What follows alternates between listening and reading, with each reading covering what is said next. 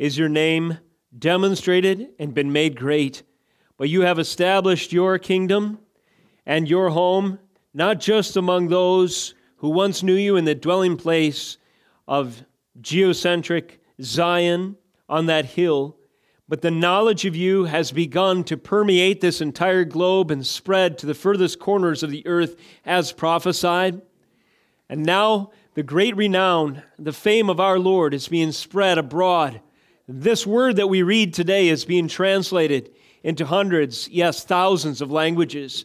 There is a great harvest over the centuries that has been reaped from every tribe and tongue and nation, and if not yet, will be unto the praise of your great name.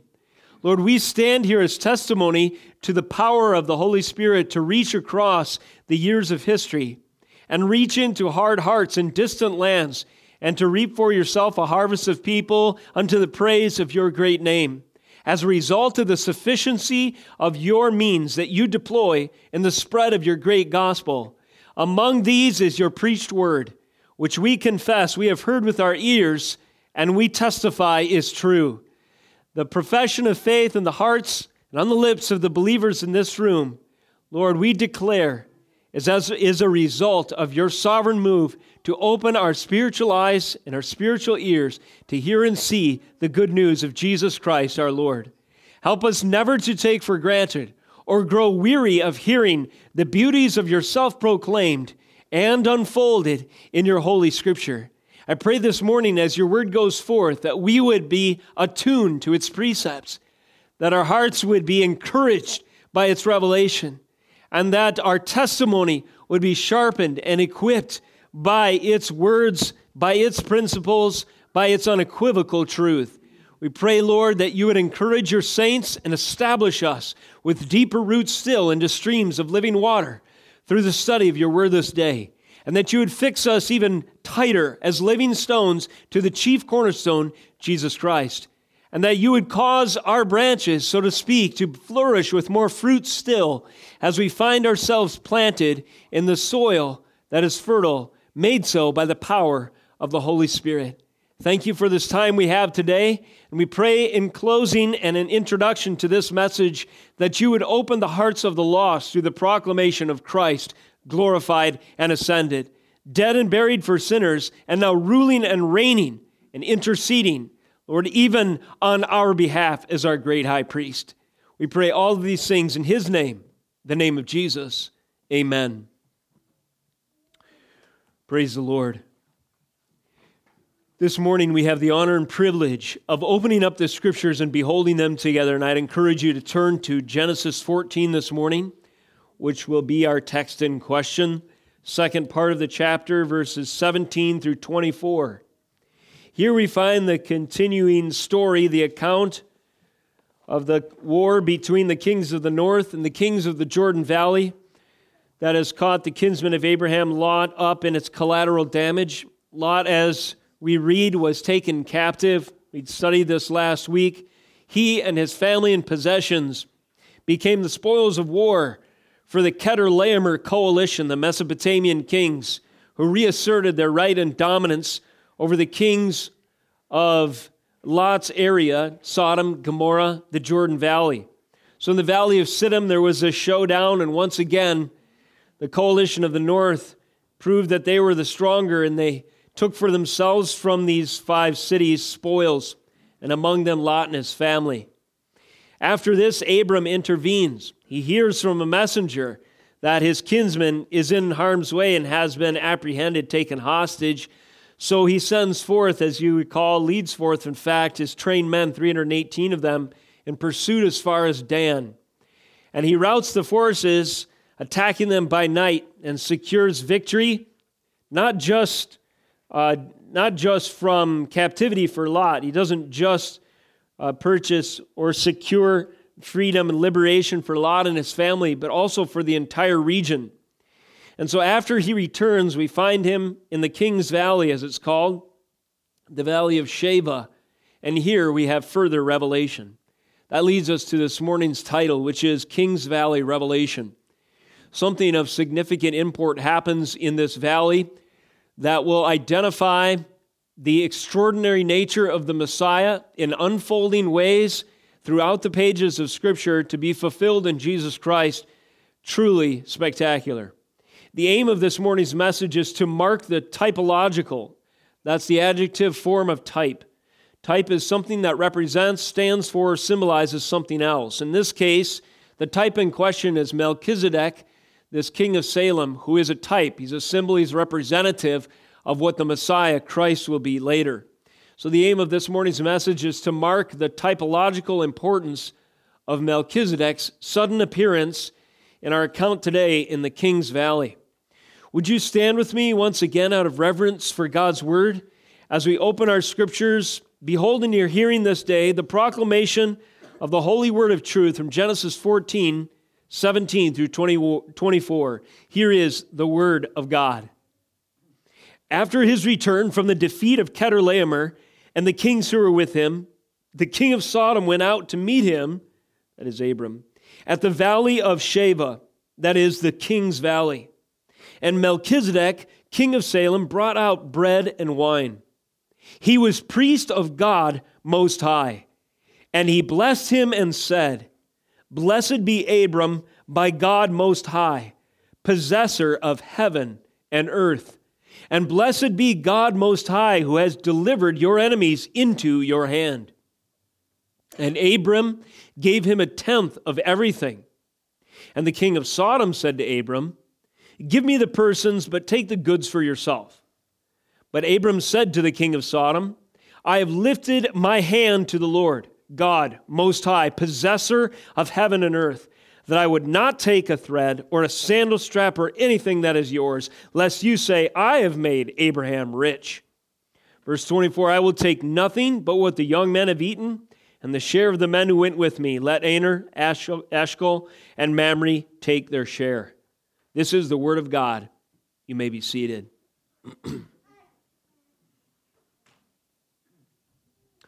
this brief incident in Abram's life proves extremely significant to the revelation of the Messiah to come. In the King's Valley, a revelation of the Messiah has taken place with the introduction of Melchizedek. Now, this may be lost on us without the benefit of further scripture. Without the rest of the testimony of Scripture, particularly two cases directly Psalm 110, which is quoted prolifically throughout the New Testament, and Hebrews chapter 6 and 7, and other references. Without the, this further revelation, uh, the significance of the revelation of Melchizedek may be lost on us. However, with the benefit of further scripture, this central figure of redemption's history would surely, uh, or his testimony comes, becomes prominent to us. This is one of those moments in the legacy of Abram that takes on staggering implications when viewed from the vantage point of Melchizedek's antitype revealed in Jesus Christ. So, just to go over type and antitype type is a symbol of one to come, antitype is its corresponding fulfillment. So, uh, young people, quick question for you is Melchizedek a type of Christ or is he the antitype? Melchizedek is the what? He's actually the, Melchizedek is the type. That's correct. And Jesus Christ, therefore, is the type or antitype? A- antitype. That's correct. Anti referring to that which comes after. So you have the type which came before, Melchizedek, the antitype, the fulfillment which comes after Jesus Christ. So this is the relationship in the devices, the literary devices, if you will, that the scriptures employ to reveal to us something of the nature of Messiah to come. So, this is one of those moments that takes on staggering implications when viewed from the vantage point of the revelation of Jesus Christ. Melchizedek is a type of Christ, prefiguring the extraordinary nature of the ultimate significant Son. Listen to just one verse from Jeremiah 23 5. Jeremiah declares, Behold, the days are coming, declares the Lord, when I will raise up for David a righteous branch, and he shall reign as king and deal wisely, and shall execute justice and righteousness in the land.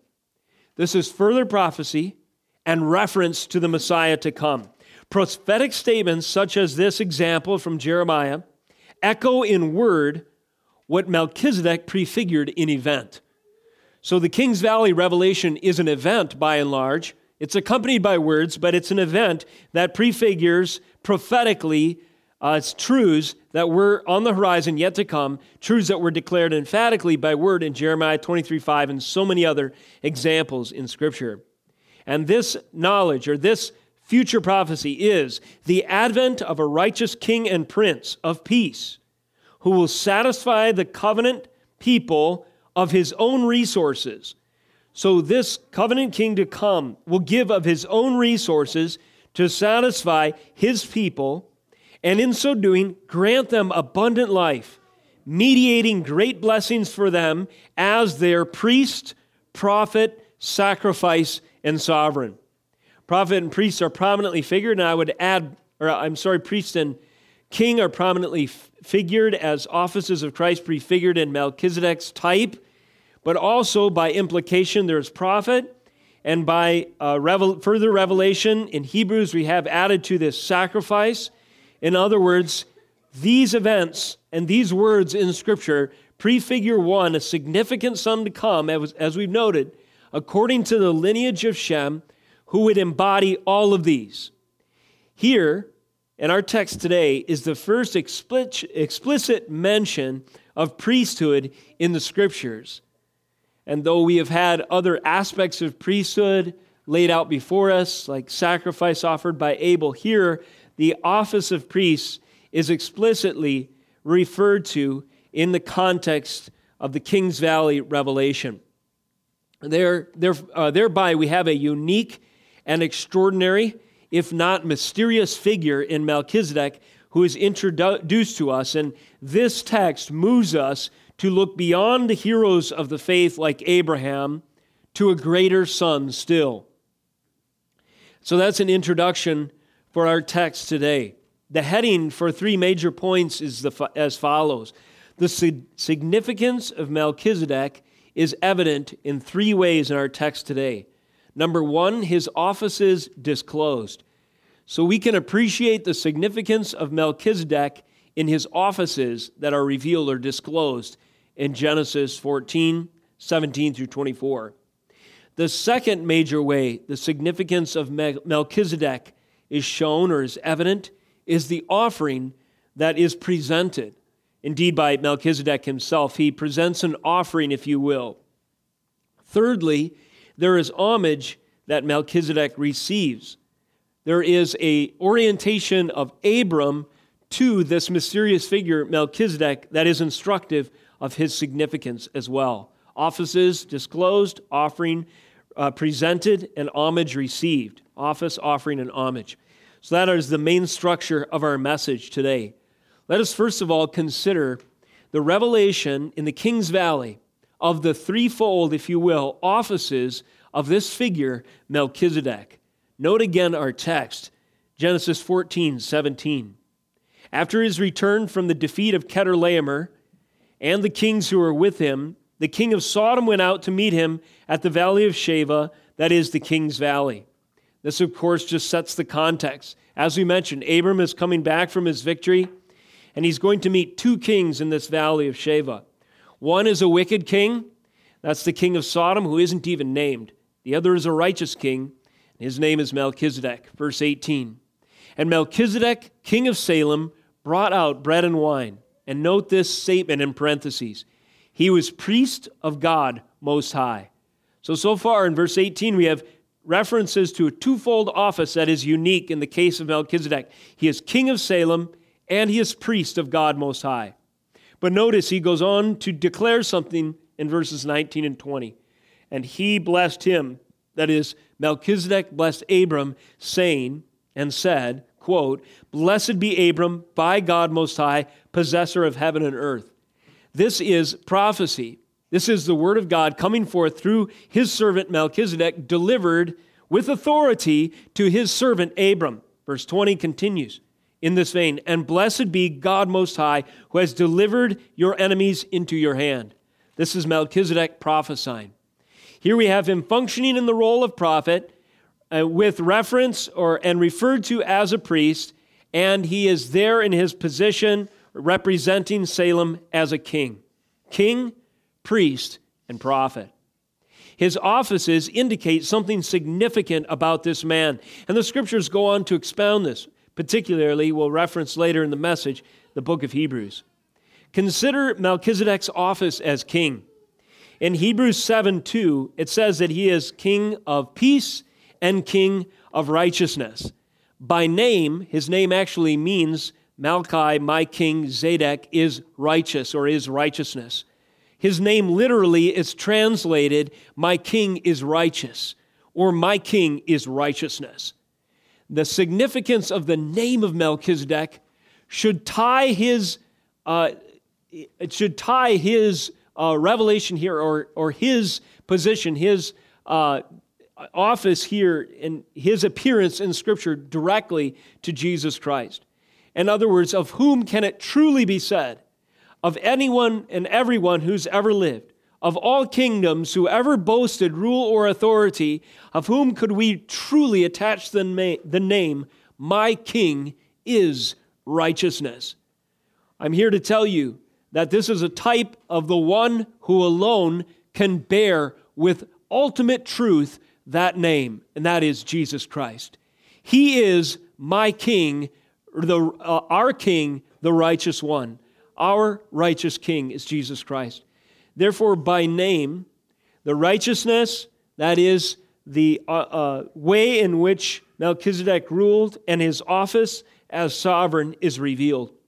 But more is revealed about his kingdom by location.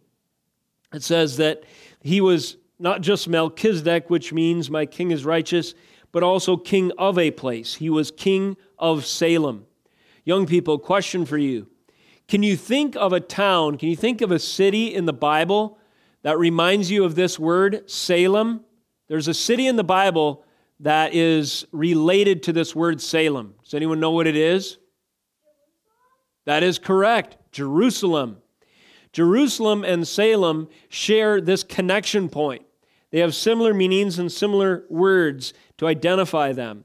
Most think, in fact, that this area, Salem, became Jerusalem to come.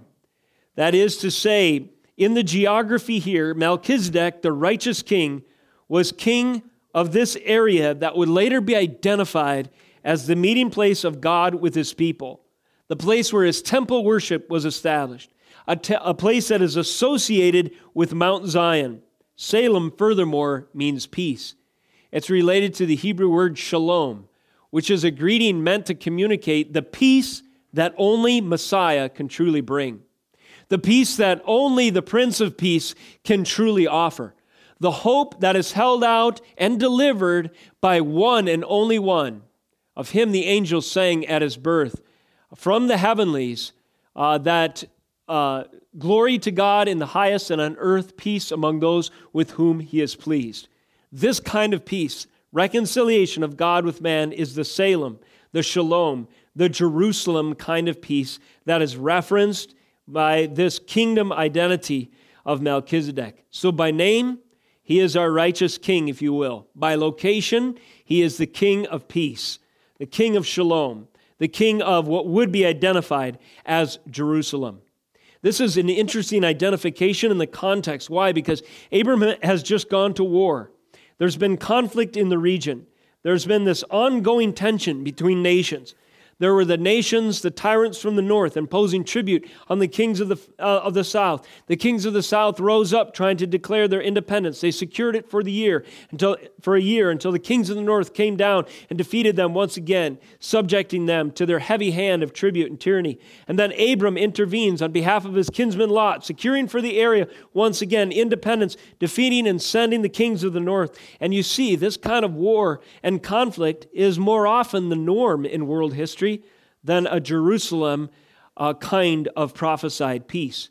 Nevertheless, the existence of the kingdom of Salem, the, king, uh, the kingdom of peace, and its sovereign, Melchizedek, the king of righteousness, holds out hope for a king and a kingdom yet future, which will deliver fully and finally the ultimate promise of peace. So if Melchizedek is the type who ruled over an area which was known by righteous law and which was known for peace, the antitype is Jesus Christ, who will one day rule over the new heavens and new earth, over New Jerusalem as it's revealed in Revelation. And there, the lion will lay down with the lamb, the ultimate picture of reconciliation and peace, where man will dwell freely, having been ransomed and redeemed by the shed blood of Jesus Christ, in the presence of the thrice holy God, sharing that glorious uh, privilege of worshiping Him with our words and our lips and our activity in this new Jerusalem, this reconstituted earth, alongside the seraphim who even now cry, as we see in Isaiah's temple vision in Isaiah 6 Holy, holy, holy. And so this is what is disclosed in the kingly office of Melchizedek hope for a righteous king who is sovereign over the terms of peace who will one day promise and accomplish for his own security and deliverance from the captivity of the consequences of sin, even as Lot is delivered in this instance and is there with Abram, presumably in the King's Valley, receiving this glorious blessing and glorious meal. Second office, priest. This parenthetical statement, he was priest of God Most High it sticks out like an explosion. When you read this sentence or this partial sentence, it ought to send a chill down your spine. Melchizedek, king of Salem, brought out bread and wine. He was priest of God Most High. I cannot overstate in this message the implications of that statement. It sticks out like a, uh, an amazing uh, fireworks display of God's glory just to borrow an analogy to try to draw our attention to its significance. The fact that divine priesthood, the fact that a mediation or mediatory role, one who would stand in between two parties, is introduced in this figure of Melchizedek, speaks volumes and will be unfolded through the entire priesthood that was ordained symbolically of the Old Testament and governs so much of the content of the Levitical law and so forth. So much of the Hebrew culture and so much of the hope and expectation was rooted in this culture of sacrifice and priestly mediation until the coming of the true mediator and the high priest who is revealed in Jesus Christ and identified as such in the book of Hebrews. Yet here, we have its first mention in explicit terms in the scripture. We have an individual who is not just a king, who by his name represented a righteous rule, by his name represented a kingdom of peace, but also by his office represented hope of communion with God. If God has supplied a priest, then there is hope of reconciliation, of relationship between a sinner and a holy God. And Melchizedek stood for this kind of promise. True worship, this tells us more though. True worship and worshipers at this time in salvation's history were not limited exclusively to the tents of Abram. That would probably be our assumption up to this point until we read this section. In other words, we ask, where did Melchizedek come from? How did he hear about the one true God? How is it that in the middle of Canaan there was this pocket of righteousness in the kingdom of Salem? How is it in the middle of this pagan people full of sinners like Sodom and Gomorrah who are heaping up for themselves judgment on the day of wrath by rampant depravity, depravity, homosexuality, and every form of debauchery. How is it in the middle of this area there is an isolated pocket where there is a priest king who worships the Lord in truth and presumably declares within his realm by his righteous decrees that there is a God above all gods, the one true God who's possessor of heaven and earth, and he alone deserves our praise, our devotion, and our attention. Well, this is a preliminary fulfillment of the prophecy through the lineage of the tents of Japheth, is it not? Remember? Japheth and the Japheth, remember? Starts with the sea, coastlands. Japheth and the coastlands. This held out hope that distant regions would have pockets that would glorify the Lord. And here we have a coastland region that had been touched with the revelation of God and had a righteous king and a people presumably honoring him in the midst of a wicked world. Profound indeed. Are there other examples of this in the Old Testament? That is, revelation and true worship of the one true God outside of the immediate covenant relationship of Abram. Yes, Job would be another example. An example of a righteous man who isn't directly connected in Scripture to the testimony as far as we can tell of Abram. That is, he didn't dwell in his tents, he wasn't part of his lineage. Nevertheless, true worship and worshipers at this time in salvation's history, our text today testifies was not exclusive to the tents of Abram, but had been already reaching out beyond that small tribal enclave and had its worshipers and had its expression in other lands. Praise his holy name. As we see this worship evident in our section today, we recognize the piety of Melchizedek in referring to the one true God, the God of Abram, the God who blessed him, the God that rules over all, as El Elyon, God Most High, or God over the gods. The God whose mere existence decrees and reveals that there is no other authority. This is by this is the possessor of heaven and earth. He identifies God. Possessor, if you look closely at the language, meaning he owns the world he owns all the created realm by virtue of his created power. Since he created it, he owns it. He owns you and me. You are not you uh, are you are not your own, but you're bought with a price. Uh, the heavens are the Lord's, and the earth uh, is also His. The world, the seas, all that dwell therein. This is the consistent testimony of Scripture. Scripture, but this testimony of the absolute authority of the Almighty God is here echoed by Melchizedek, the righteous king of Salem, who professes as much in his declaration of God's blessing over Abram. He is king, he is priest. As priest, he de- delivers this mediatory blessing, which we'll touch upon in a moment, but also, as revealed by these words, he's a prophet. By implication, at least serving in that role in this instance, by impl- implication, he proclaims the word of God to the people and in so doing serves in the office of prophet. And so here we have a figure. When in his offices he discloses a certain significance. Melchizedek is king, priest, and prophet in this uh, event, in this King's Valley revelation, which, which speaks of one to come. The threefold office of Christ is also prophet, priest, and king. And so, whereas Melchizedek is the type, Christ is the antitype, fulfilling these roles in ultimate perfection. And so, the significance of his forebear, if you will, the one who went before him by type, is evident in his offices in our text today.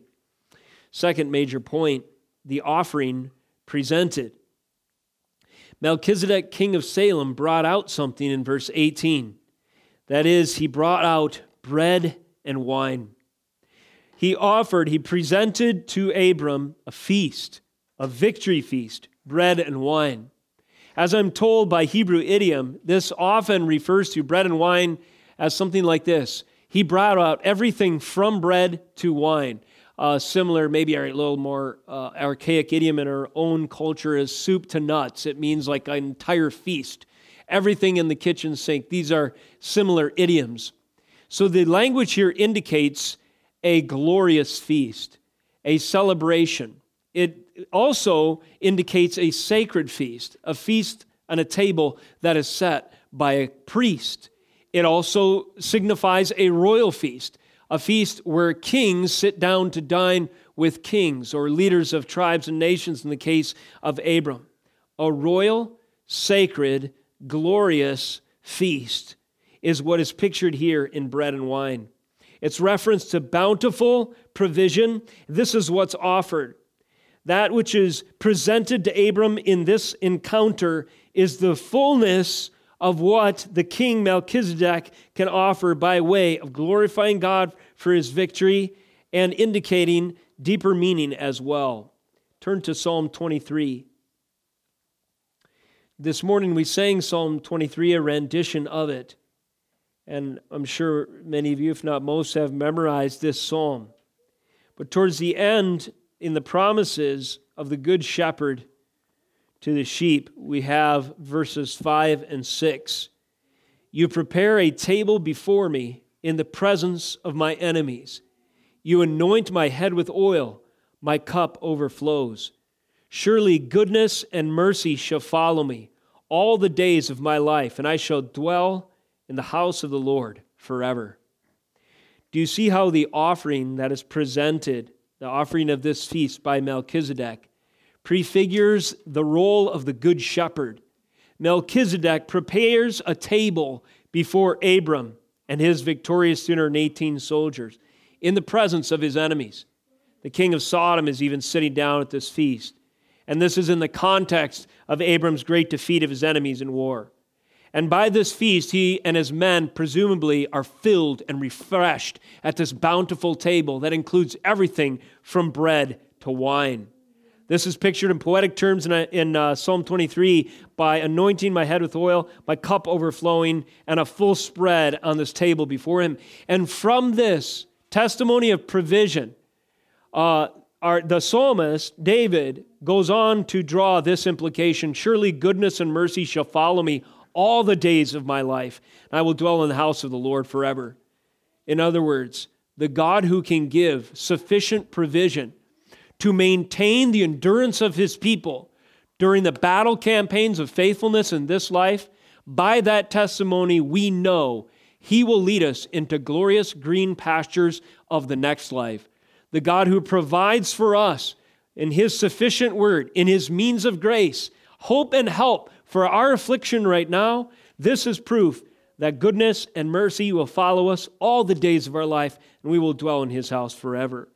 When that table of bread and wine by this king who is a type of the Messiah to come was spread before Abram, it not only represented refreshment and respite from his war campaign, but it also represented a promise that the God who had covenanted with Abram would fulfill in his perfect time, in his perfect way, in his ultimate fulfillment, every other promise as well, including a great lineage, the promise of future peace, the dwelling in a glorious realm, Jerusalem to come, where there would be the satisfaction of sins and the re uh, and the uh, reconciliation of man with God, and peace again would return to God's created order.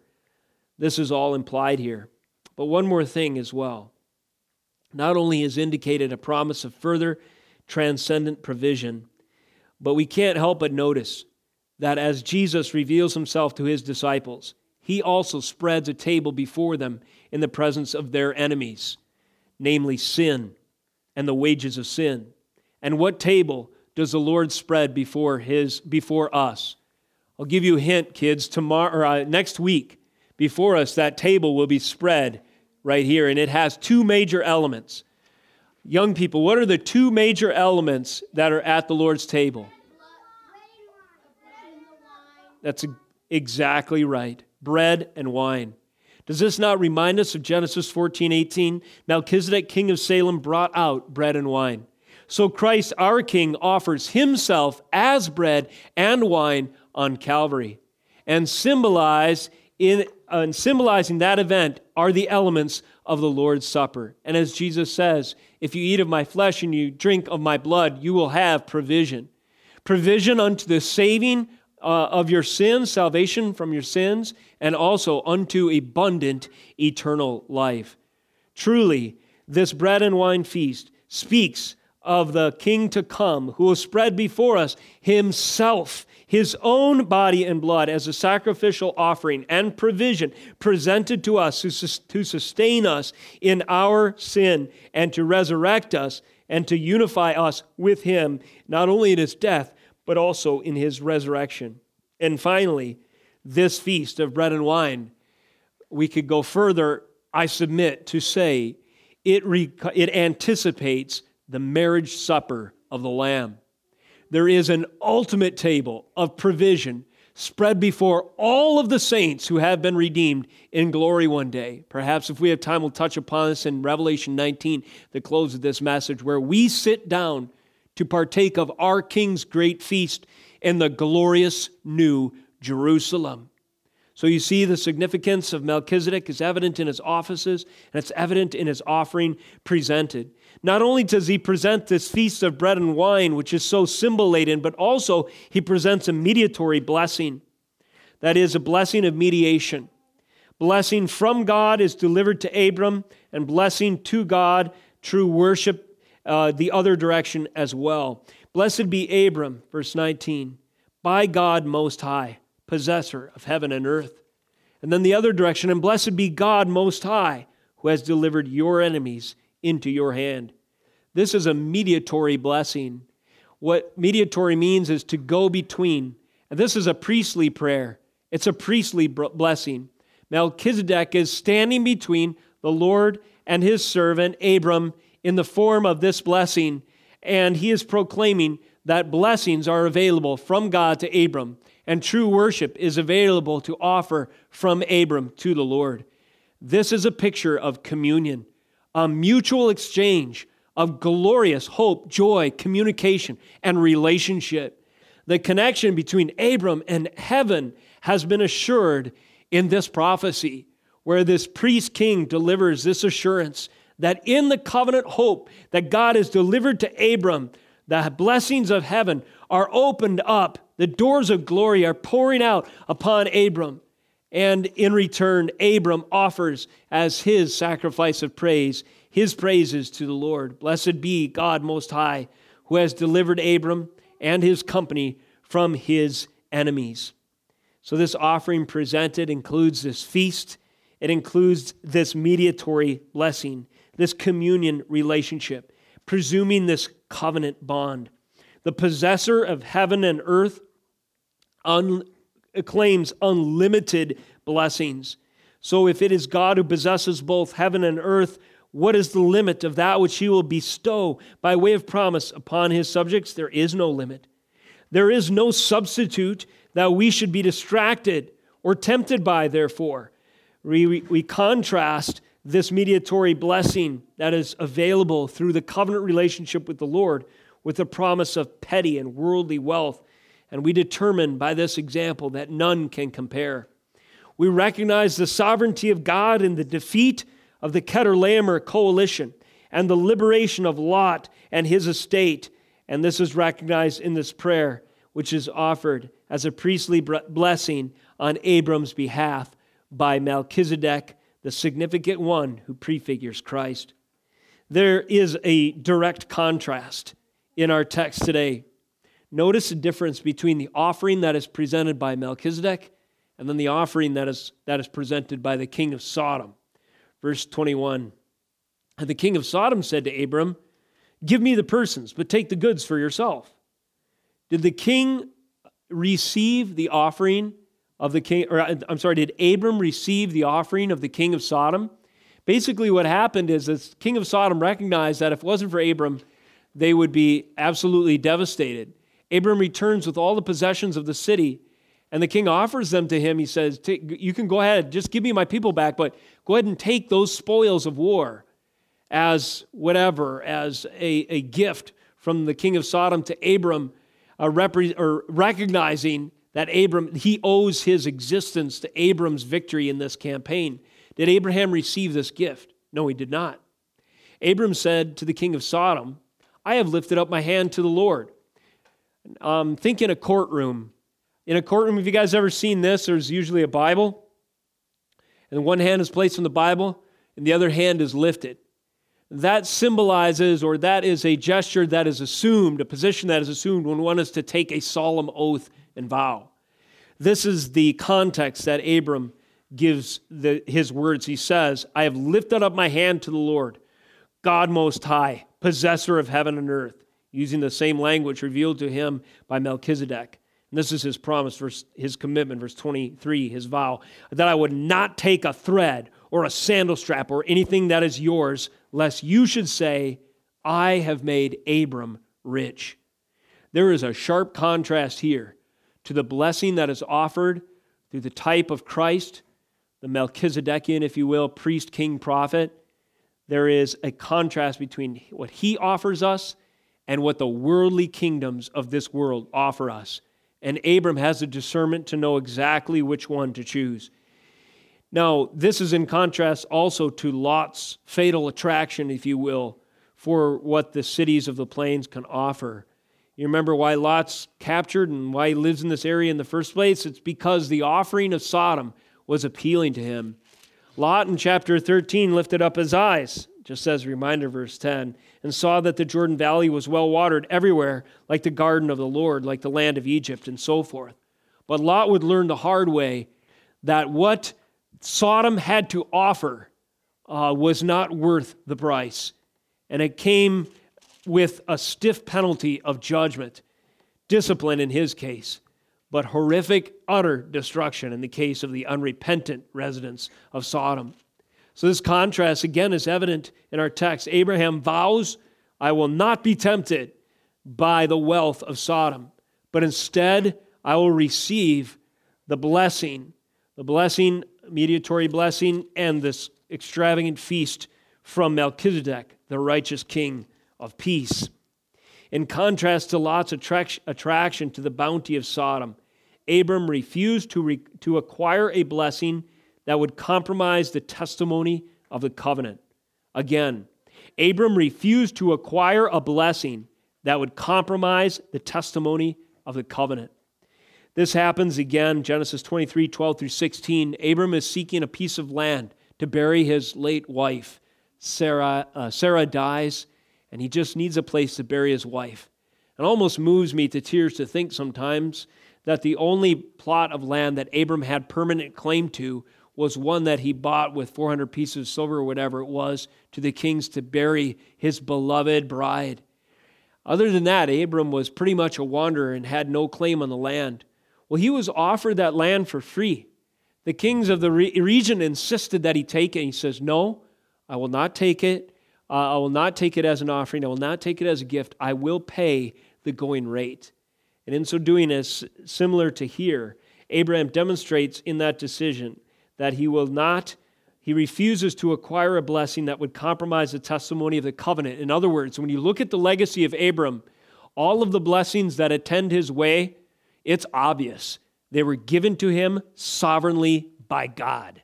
Um, Abram didn't always exercise this kind of faith. We will see uh, in due course where he tries to come about his blessing of lineage by another way and how that brings sorrow upon his home. But as far as this goes, it's a good example. Abraham refuses that which would compromise the glory of God. He is not interested in the, uh, in the favor of worldly kings. He is not going to accept the offering of this wicked king of Sodom. This wicked king of Sodom isn't even named. Meanwhile, we have such significance of the king that is uh, referenced in the name Melchizedek. Which king should we court for favor? The rulers of this world, the ones who say they lay claim to riches and can bless us so? Or should we walk like Abraham did by faith, looking forward to that which we may not see with our own eyes, but is ultimately promised to us in the gospel? That is the testimony the example of Abram. Significance of Melchizedek evident in number one, his offices disclosed. Number two, the offering presented. Number three, homage received. Final point this morning. This also is significant. Verse 20b And Abram gave him, that is to say, Abram gave Melchizedek a tenth of everything. This is homage, this is honor, tribute, if you will. A tithe literally means 10%. Abram gave a tithe to Melchizedek. It was uh, honor that was bestowed upon this king. And as Melchizedek received this homage from Abram, we have testimony to his significance. Later in Hebrews 7 7, the scriptures tell us it is the lesser who gives tithes to the greater. That is, the author of Hebrews identifies Melchizedek as greater than Abraham. And insofar as he is a type of the prophet, priest, king, Jesus Christ to come, that is absolutely true. And so, in the fact that Abram gave him a tenth, this man, this patriarch, this leader of God's covenant people at that time, there was one that he paid tribute to, that he paid tithes to. That individual must be important. He sure was. His name was Melchizedek. Our king is righteous. He was the king of peace and he prefigured a king to come to which all, all the covenant faithful pay our tribute and lift our homage to Jesus Christ. Even in the context of our worship service, perhaps you've gotten your paycheck this week and you've written out 10% as a check to drop in the offering box in the back. That is one application of worship that is homage to our King. When we even tithe of our physical wealth, that which God has given us, we honor, we pay tribute to, we defer to a greater sovereign over us. We recognize that it is His blessing that has given us our means in the first place. And so it is our joy and it is our privilege to bring to Him these expressions of worship our praise, our tithes, if you will, and our service in His kingdom. Abraham's, Abram's tribute comes in contrast to a conflict that erupted over tribute. In other words, there's, there are false tributes, false taxes all the time, where nations seek to put, you know, into, uh, uh, put into, or they, like in this case, dominant kings seek, seek to subject other kings to pay tribute to them. That creates conflict and so on and so forth. But Abram is testimony to the ultimate tribute, which is to honor the Lord with our means, recognizing that He is the perfect King of peace and He is the righteous King who reigns over all. Now, the significance of Melchizedek is further evident not only, as we've mentioned, in this homage that he receives through Abram's tribute, but the prophetic significance unfolds through the course of the scriptures. And I want to touch on just a couple of examples very quickly this morning. First is in Psalm 110. Psalm 110 2. The Lord sends forth from Zion your mighty scepter, rule in the midst of your enemies. Prophecy of a mighty king to come, scepter and rule in the midst of enemies. Psalm 110:4 The Lord has sworn and will not change his mind. You are a priest forever after the order of Melchizedek. Who is spoken of here? It is one and only one, a unique and extraordinary one according to the order of Melchizedekian priesthood, who could truthfully say, in the words of David, or this could be said of him in the words of David The Lord says to my Lord, Sit at my right hand until I make your enemies your footstool. Who was David's Lord? Who said to David's Lord, it would be God the Father, says to God the Son, Sit at my right hand till I make your enemies your footstool. Who would this mysterious figure be? He would be a priest forever according to the order of Melchizedek, and he would be a king whose scepter and rule would declare victory in the midst of his enemies. Zechariah chapter 6, second to last book in the Old Testament, there is a really interesting picture in this vision the prophet sees. And note how it relates to the fulfillment of the Melchizedekian Zechariah 6:11 Take from them silver and gold and make a crown and set it on the head of Joshua the son of Jehozadak the high priest. Notice what's unique about this? Make a crown and set it on the head of the high priest. What's the name of the high priest? Joshua. Joshua was an actual guy at that time who was serving as high priest, but he is a stand in for a priest to come who would be also crowned. And Jesus, his name is Joshua in the Greek. That is, Jesus is a Greek translation of the Hebrew Joshua. So, what the prophet is seeing is in the future, there will be a priest like Joshua in his day who would be honored and crowned with silver and gold with a glorious authority placed upon him. Yes, a priest and a king. Say to him, Thus says the Lord of hosts, Behold the man whose name is the branch for he shall branch out from this place. He shall build the temple of the Lord. He shall build the temple of the Lord and shall bear royal honor and sit and rule on his throne. And there shall be a priest on his throne. And the counsel of peace shall be between them both. Priest, throne, and peace. You see, the promise of Melchizedek is echoed in prophecy, looking forward to a priest who will be crowned. Final reference this morning, Revelation 19. In Revelation 19, we have a picture of a lamb who is crowned. This is Jesus Christ our Lord. This is the antitype. This is Melchizedek to come. Revelation 19 9. And the angel said to me, Write this Blessed are those who are invited to the marriage supper of the Lamb. There's that marriage supper reference. Think of bread and wine Melchizedek spread before Abram in the presence of his enemies. He goes on, and he said to me, These are the true words of God.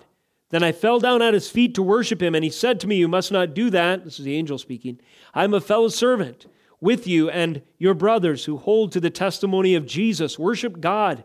For the testimony of Jesus is the spirit of prophecy. Then I saw the heavens open. Behold, a white horse, and one sitting on it, called faithful and true.